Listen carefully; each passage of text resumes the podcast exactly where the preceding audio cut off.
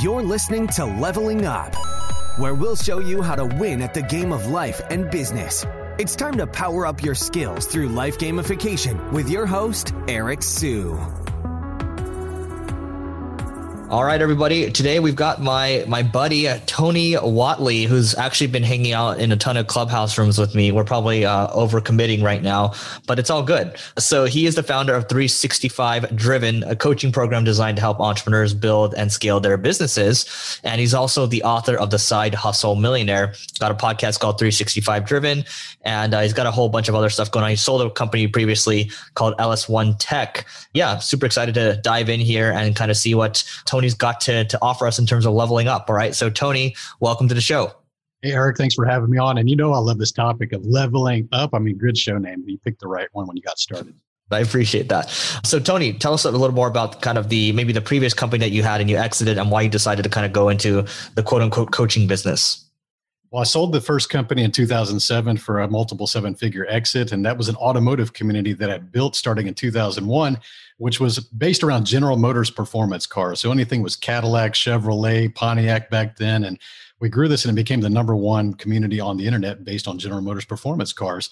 So it grew to over 300,000 registered members. And I took that same business model and applied it to a performance trucks community called performancetrucks.net, we grew that same business model with the core values, the leadership, the team, the knowledge, the experience, and the network. And that one grew to over 280,000 registered members. So I was able to duplicate the process. At heart, I'd say I'm a community builder at the massive scale, and that's what my superpower is. And now nowadays, I just decided I got to come out of the shadows in 2015 after a near death experience racing cars and I decided that I needed to go make more impact and purpose in this world. And the best way for me to do so was talk about the things I have a lot of passion for, which is entrepreneurship, something that you have in common with. So, what happened with that accident, and why do you think you had that perspective shift all of a sudden? Well, kind of going through this is that when I was in the middle of the race and I was approaching a concrete wall at 130 miles per hour, I really thought in that moment I was going to die. And I even said to myself, I still remember it clear as day, as I said, Well, here I go. And obviously, I survived. Spoiler alert: here I am still speaking. I'm not a, ghost by any means right now, being interviewed. And it just started to go through this period uh, or series of questions in my mind. And the first one was, why am I still here? I mean, the car was literally destroyed, and wheels were off the car, and every single body panel in this car was caved in except for where I was sitting. And understanding that, it's like, man, I just survived a miraculous accident, and I don't know why. And I started thinking about what if I would have died tonight? And then the next question that leads to that is, how would I have been remembered? And then I started thinking about my friends who had passed away in recent years, maybe from the same thing, the cars and the motorcycle scene. It was always the same thing, Eric. It was always so and so was a nice guy, so and so, you know, cool guy, nice cars. And really, that is something that sounds superficial because I knew that it was more in me, more potential within me. And I was always been someone that's been a high achiever and trying to push myself, but I was really afraid of being on camera.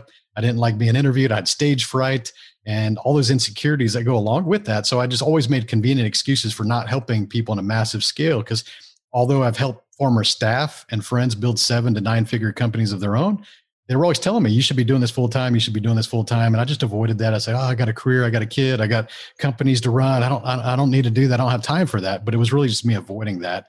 But after that accident, I realized that this is what I was meant to do. And I need to go own that and become the right person to carry that story. Got it. And so, you know, this is one random thought that just popped into my head. I mean, a lot of people go through different moments, whether it's, you know, a racing accident or it could be something else, right? Where it's like their life flashes before their eyes. And I'm just wondering if they're at one point, yeah, this is just a totally random thought. You go through VR and you, you almost go for that experience to see what you would think in that moment just to pull that insight out, right? What are your thoughts on that? Because this is a totally random idea. I mean, I think that yeah, we've seen some of the VR type games really make people like fall over and actually like freak out. We've seen people like get scared. You've seen the videos that crack me up, mm-hmm. but it's almost like it becomes so real that they they don't even know that they're they're conscious anymore. Yeah, because there's a, there's a there's a wiring that just happened in your mind at that, that moment to got you get you to really think about that, right? So I'm just wondering if we can somehow do that without putting people at risk. And it's just a, to me, it's like a little program that you can add into your head and then change you a little bit. But anyway, we'll leave that alone for right now. Okay, let's talk about 365, the coaching business that you have now. So how does it work? How do you guys make money? So I think that the coaching for me, of uh, like I said, I've been privately coaching people for 15 years, got excellent results so I had the confidence in the process and repeatability from my own experience, but I also got to see from the sidelines. I was watching a lot of people just coaching that never achieved anything in their lives. Maybe they become successful just by coaching people to coach. And I always thought, you know, I'm a very kind of a high level skepticism type thing. I built companies, exited those, like you said, and I said, you know, there's there needs to be more people out there doing things based on the experience they have, just like you have, and the people that you surround yourself with, Eric. You guys have accomplished things before you decided to go out and coach things or write books about things. And I find that although I love that people have the heart and they want to mentor people and they want to coach people, I think that's a that's a great characteristic to have. They should still go demonstrate their abilities and get some success and results before they step into the coaching arena. And I think that out there, there's too many people out there doing things that they haven't achieved before. And so I decided, you know what, this is the best way I'm going to go serve is just by teaching the people to do what I've achieved and helped other people achieve. And that's what I'm doing. And I think with the 365 driven, it's more of an entrepreneurship society that I'm growing because I'm a community builder at heart. I want to build a movement at uh, entrepreneurship. I'm going to scale this out to millions of people. I try to not make it a transactional relationship for people. I try not to make maximum profit on everybody I meet. I want a lifetime value. I want to build something that's going to be a, some people are being proud of being a member of. And and we have that community. It's about 3,800 members right now, and it's growing and it's growing. And the content all kind of feeds into that. All the social media, the podcast, the books, all that kind of feeds into the knowledge base. People like yourself, you've been on the show as well, and you contribute your knowledge to the the audience. And that's what I love about this this business. Cool. How do you guys make money exactly? And then what kind of numbers can you share around the business? Whatever you're comfortable sharing, growth rates, employees, revenues. First, how much do people have to pay for that to get into this, this community? Okay, so I've got different tiers of entry levels. I have a free group, which is thousands of members. That's kind of the end of the funnel from people that read the book or listen to the podcast. They end up there. And then we have a paid group that's about 200 people right now, and it's $365 a year. Really low dollar, dollar a day kind of scenario but that's a good way to filter out the people who are going to be the warm leads and people actually want to raise their hands to do more have a little bit more access. I answer questions in those groups provide them special content. I do live interviews in there of the guests and stuff like that. Now we start to move the next the mid tier is what i would call that which is the live mastermind groups. We have six to eight people groups that i'm growing out and i've got two of those right now. They're paying $6000 a year to be a part of that. We meet every other week and that's going to be opened up every quarter. I'll add new groups in, and I'm also bringing on new trainers to run those and facilitate those groups. And then finally, the one-on-one coaching, which I got about 12 clients right now. It's about forty thousand dollars a year, just thirty-six thousand to be accurate. It takes a lot of my time, and it doesn't scale, but I love doing that. And typically, my clients are seven and eight-figure business earners versus owners.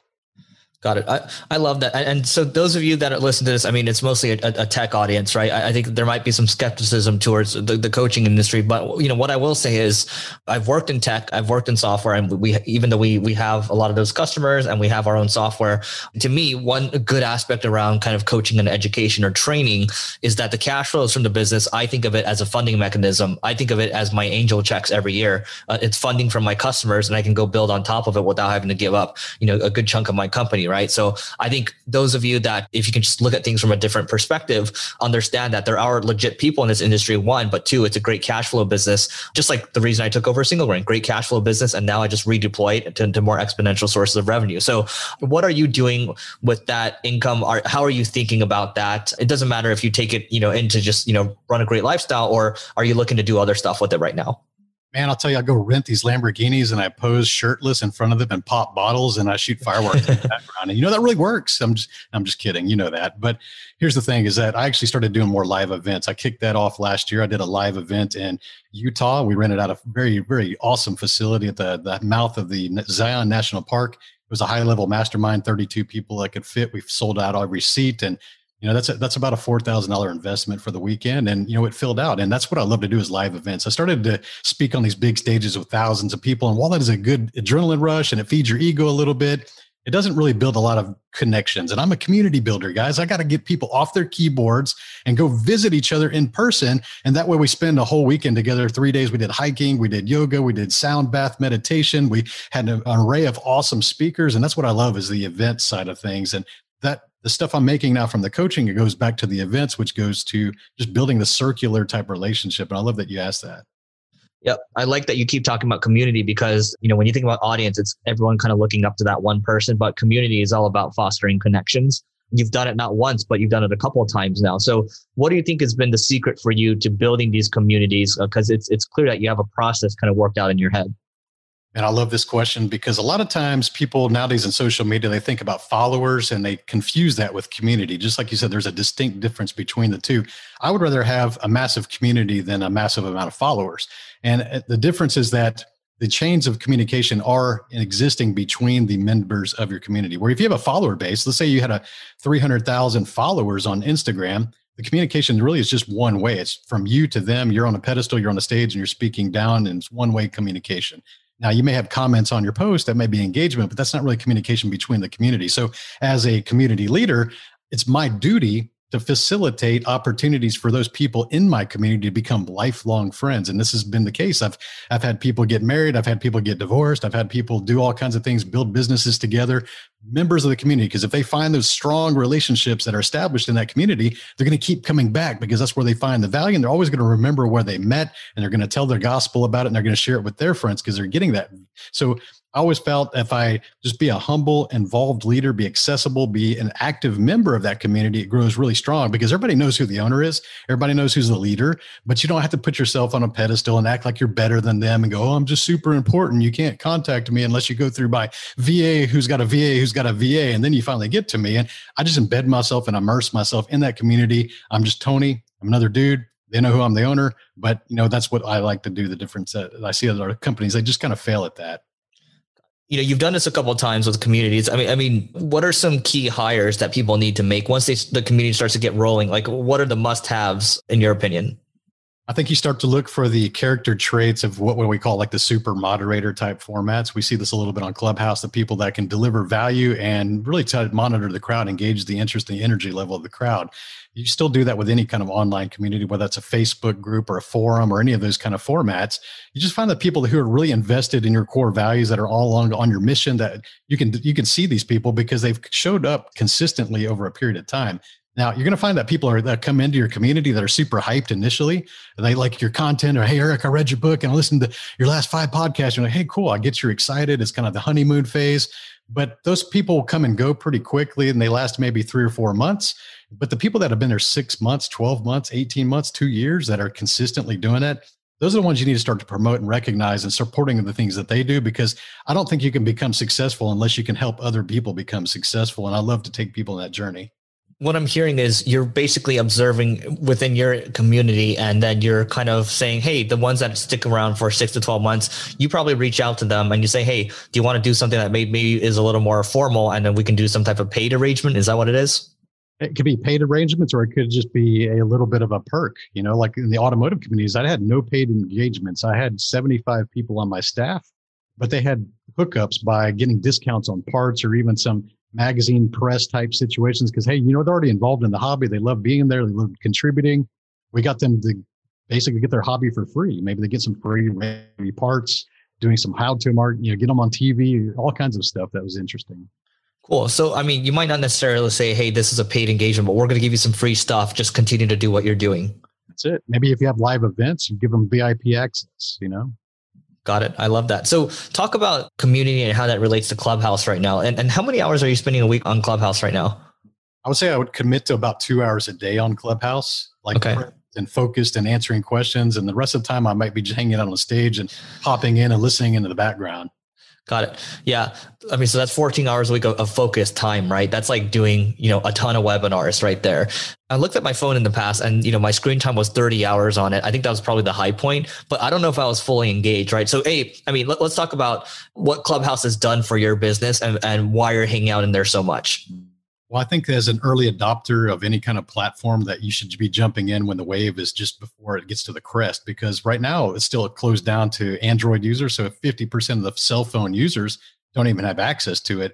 And we're starting to build a lot of followers in there. You and I are like 20 something thousand plus and we've only been there a month and a half, two months at the tops. So you understand that we're getting a lot of momentum built and we're starting to build some authority and a name for ourselves on a platform of people that we didn't even know. Like I didn't like all the people we hanging out with, like today, you and I were in a room and we are hanging out with the, you know, Rob with the orange head, you know, I'll give him a shout out, but there's a lot of people in UK and the Australia sector that we weren't even familiar with. And we're hanging out with people globally in this platform, which is incredible because it's really opened up the world of the influencers and the business coaches and these people doing amazing things around the world where you and I probably had mostly our focus in the United States just because we are inundated by those and that's the people we surround ourselves with. So I think that I love the networking opportunities, and that's what most people miss. And I think that if you're going to use Clubhouse, you need to try to find ways to the stage. And if you can't get your yourself on the stage, you need to go create your own rooms and build your own stage because you don't gain a lot from just being a spectator if you're trying to build your audience. Yeah, it's tough. I mean, you can definitely farm followers and just sit there, and I've I've done that, but it just it's not as much as you know speaking and actually being active. I think that's how you truly build relationships when people can get a sense of whether they want to know, like, or trust you. With Clubhouse, I mean, what has it done for your business? Because I, I, think for people in the coaching sector, it feels like they definitely get value from it. I, I, can speak for me. The real value I got was the relationships and the book launch yesterday. I, I got on 40 podcasts. It wasn't like I was asking for it, but I don't have a coaching funnel to put people through, right? So in terms of business value, probably not much, but relationship value off the charts. And then the podcast, was kind of an additional benefit. So what has it done for your business?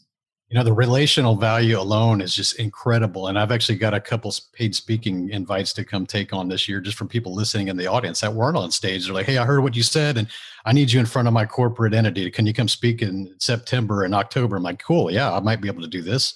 So you're getting some opportunities. I think from the coaching, I've closed about forty-six thousand dollars in the last month and a half of coaching and services, things like that. I don't pitch. You guys hear me? I go on the clubhouse. I don't pitch. I don't say. I don't even have a call to action in my bio. It just has my Instagram and my website. And it doesn't say like DM me for this or sign up for this free thing. I don't do that. I just that's not who I am. And is still creating those kind of results. But like you said, the network and the lifelong network, because I think about lifetime value. Like you and I know each other, we're connected, we're going to be lifelong buds, I already can tell. And that's the kind of things I try to focus on. I mean, some of my clients, my one on one clients right now, I've known for 20 years. They knew me from the original businesses, they were members of that community. And they're like, dude, I'm making enough money now to finally be able to get into that ranks and I want to work with you. So I love these long term relationships, dude. Yeah, I love what you say about that because I mean, Neil and I debate this on the Marketing School podcast. He's like, you focus on your business, whatever. But at the end of the day, if business is all about relationships, then, you know, you can make the argument that it makes sense to focus on this. And, you know, for me, I, I tend to spend most of my times off hours or early in the morning. I'll wake up and pop in where I can. But to your point, you know, when a new social platform like this pops out, the organic reach is off the charts. I don't know if it's going to be Clubhouse that wins, Twitter Spaces, or Facebook, whatever they're doing. But I do think the format is here to stay because now when you have downtime, you just pop into Clubhouse, add some value, and then pop out. Um, or you can do your room, make it a little more. You can extend it out, right? So I, I just think it's great. I think that's amazing too. You mentioned forty six thousand dollars, and you know these paid speaking gigs too. So there is monetary value, but to Tony's point, not trying to focus on a monetary value, understanding that it is the long game and that these relationships value is going to be worth a lot more. What else are you doing around Clubhouse before we move on to the next topic? And I think about Clubhouse is that I like the groups and I like to also support the people in my community. So I actually will go create a room once a week on Saturday evenings that I just invite people that are inside my paid community to come be on the stage because they don't always get the opportunities to be on the big stages like you and I because of the network we built from our podcast and the content we've created out there. And I get that there's a slight unfair advantage. So I, I create a safe place for them to come out and contribute get some courage and get some experience and get some reps and start to build their notoriety. And they love that because it's like hey dude we got this guy as a leader. And he's like he could be in the big room right now but he's he's supporting us. And i love to give back like that Got it. I love that. Yeah. So getting your community involved. It's not all about you. I love that. So what, what else are you doing right now to grow the coaching business? Cause I know a lot of people, you know, they're running ads and we, yesterday we had uh, Tanner Chidester speak at uh, our event and he just talked about his DM funnel, right? So, you know, what are you doing exactly? And I just want people to get a sense of how this works. Cause again, guys, this to me is a great funding mechanism, if not a great business for yourself, right? Or, or it can even go beyond that, but yeah, please go for it. I think we actually just started running ads two weeks ago. Actually, I created a one hour webinar on how to get followers on Clubhouse because that's the buzzing trend. You got to stay where, where the energy's at. And I had 5,000 followers in the first week. And I said, you know what? I'm going to do a webinar on how I got 5,000 followers in the five days and at three different tiers of how to get those followers. And some of them was, like you said, camping on the big stages. Some of them was multi device. Some of them was just learning how to be a better speaker and having the courage to raise your hand and say drop value. And, you know, we're in a room this morning with about 1700 people in the room. And i could tell if i was just hanging out and just doing little comments i would get maybe you know 10 20 followers here and there. But if i raised my my opinion and i gave some opinion like dude instagram i'd get like 200 followers like instantly just from like a one minute blurb on that room. So this is the kind of thing you got to understand is like you just got to go where the momentum where the energy is and how do you how do you monetize it and coach just run ads do something that's hot. I, I did the webinar. It's selling for $37 and we're only spending $6 on an enrollment so that's a $31 net on just a simple webinar that is the hot relevant topic of the time. That's fantastic. And one thing I noticed with, with Clubhouse, this is interesting. The people that are long winded actually win, right? So in my personality test, there's a print survey. For me, this is just how I'm wired. I actually can't stand long winded people. Um, it's just me, right? So you see the way I talk, I try to keep it very succinct, but that's actually not good in Clubhouse. The people that have the, the monologues, those are the ones that gain the most followers. That's what I've seen. I don't know about you. I agree. And I've kind of grown a little bit tired of some of those millionaire type mindset rooms. Oh, yeah.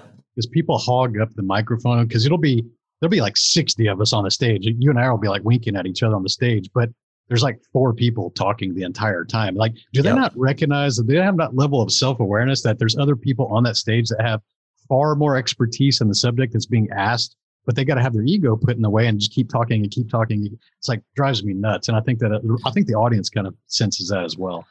I've talked about this on, on, in other rooms, so so I'll, I'll hop into other rooms. I, I, think look, there's good things to learn from affiliate and internet marketers, and there's good things to learn from from tech people as well. And so what I found from the you know internet marketing world affiliate marketing world which is in my early career that's kind of what i grew up in. I understood that hey it's all about me me me short term short term short term profits. It's about the lamborghinis. Look at me look at me right? And that actually translates to to on stage where they just can't stop talking about themselves right? It's not about serving. So you know to your point i think those people eventually get exposed and we've seen this happen actually.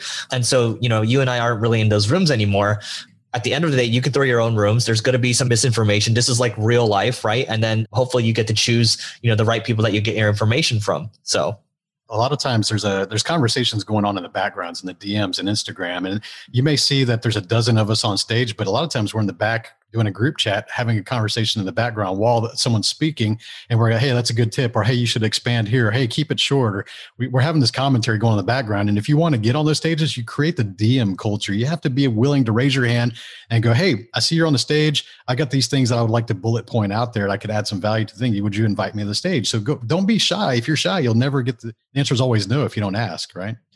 It's huge. Yeah, absolutely. It's, it's asking. And by the way, what I'll say is, you know, my behavior previously was I would actually never engage with people in, on Instagram. People would DM me. I would just, there's just too much. I'm not saying I get thousands of messages a day. I'm just like, but now I find myself engaging more. I find myself DMing people a lot more. So I'm engaging a lot more by default from Clubhouse because I'm, I've invested so much time.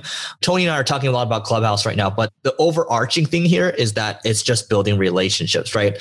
What do you think is your grand mission, right? You have a lot of stuff going on. You've got the the mastermind, you've got the free stuff, you've got the paid coaching, you've got the, the live events. I'm assuming the masterminds are at the you know highest price point. What are you trying to do with this long term? Are you just are you trying to keep it? What is the mission here? Yeah, I'm trying to keep this. This is going to be my legacy business. And I, I, think that I bring a lot to the world of just teaching people confidence and business principles and just having really strong core values and ethics and trying to be well rounded. I don't believe in the whole 24 7 hustle and grind. I did that in a period of my life when I was in university and I was working three jobs and broke and stressed out and high anxiety and suffering grades and relationships. So even the cornerstones of my show are health, wealth, mindset, and relationships. So I'm looking for entrepreneurs who try to excel at all areas of their life. And I don't believe in the whole work life balance. I think that kind of shifts depending on the workload or what's involved in the projects. Sometimes you're front heavy to build that time on the back end. So I just kind of just tried to help people become better individuals. I love that. Those that can see the video right now, 365 driven. I mean, driven, that's one piece of racing and you have a wheel, right? So what has racing or cars in general taught you about kind of life and business? Man, I think that the cars for me is an adrenaline fix. You know, I've always been the stunt kid. I was the kid that would put the extra bricks under the wood ramp and and convince my friends to lay in front of it and jump over as many as I can without hitting the last guy. Sometimes, uh, you know, but I was always that stunt kid, and I was always the thinking about adrenaline. So for me, driving over 200 miles per hour and cars with over thousands of horsepower at the rear wheels, I I, I enjoy that part and it made me very competitive. I also used to be a competitive nine ball billiard champion in university. So I got the mindset from when I was young. You know, I was you know 18 to 22 and i was going against people in their 40s and 50s and 60s that had really strong mindsets and a competitive range and i got to be able to compete at a high level against those people and learn a lot about mindset early in my age which uh, which helped me in my corporate career and entrepreneurship and navigating all different things. So i've had a lot of mindset mentors along the way and just doing things and i think that you know the cars is just a it's just an adrenaline fix to me and i just love cars. I don't know why i was the kid that would draw cars in the back of my coloring books instead of coloring in the book so i just that's who i've always been I love it. It's what I got from gaming, you got from racing and cars and adrenaline. I love that. So, uh, working towards wrapping up here, what what do you think would be your favorite business book that you'd recommend to everyone here? Oh wow. Business books, man, that's a tough one. I've read so many. I've kind of finished a book a, a month. I'm going to pitch your book, dude. That's that's the love I'm going to give you. So, the leveling up book right here, Eric. This just showed up in my box last night. Thank you for putting this out. I can't wait to get into it, man. I I appreciate that. You know, usually, so I'm still going to push you on on getting one business book, and it could be the first one that comes to mind, right? Like everyone on the podcast says the hard thing about hard things. You can even just stare at your library over there and just tell, just give the audience one. Okay, I would say that outside of business, I think communication is key. I'd say my favorite book would be Dale Carnegie's How to Win Friends and Influence People in the Digital Age. It's a newer version of the original book, but it incorporates social media and email communication. So it's got a blue cover, but very powerful. I wish I would have read this when I was 16. I think it would have helped my life. And I think that the next business book scrolling down, uh, Grant Cardone's 10X rule for me. That's the number 10 on my list. And it's still on that list because it talks about just over delivering on your actions. And then if you come up short, you're still way ahead of what your original goal was. You know what they say? I mean, that, that was his first book, I think. And they, they say your first book is usually your best one. I don't know. We'll see. I haven't read the other one, so I wouldn't know. But how about favorite business tool? Oh man, I think that the simplest thing I use that that most people have access to would be just the Gmail calendar. You'd be surprised how many people do not live on a day-to-day schedule. And I just have a Gmail calendar that's on my phone and it's on my computer and all my Calendly links to it, all my Zooms link to it, everything links to that thing. And if you're struggling with anxiety out there in your business right now, understand that if you're you're probably not living a scheduled life. And every successful person I know knows exactly what they're doing, not even in the hourly, maybe 15 minute increments. I love it. Well, Tony, this has been great. What's the best way for people to find you online? Eric, it's been fun to be on your show and I love to connect. And my, my website is 365driven.com. And from there, you'll find links to my book, my podcast, and all the social channels. And find us on Clubhouse and follow Eric and I. We'll, we'll, we'll show you some cool rooms to hang out in. All right, Tony, thanks so much for doing this. Thanks, Eric.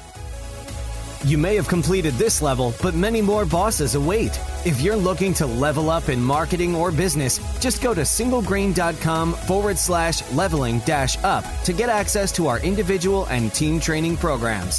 That's singlegrain.com forward slash leveling dash up.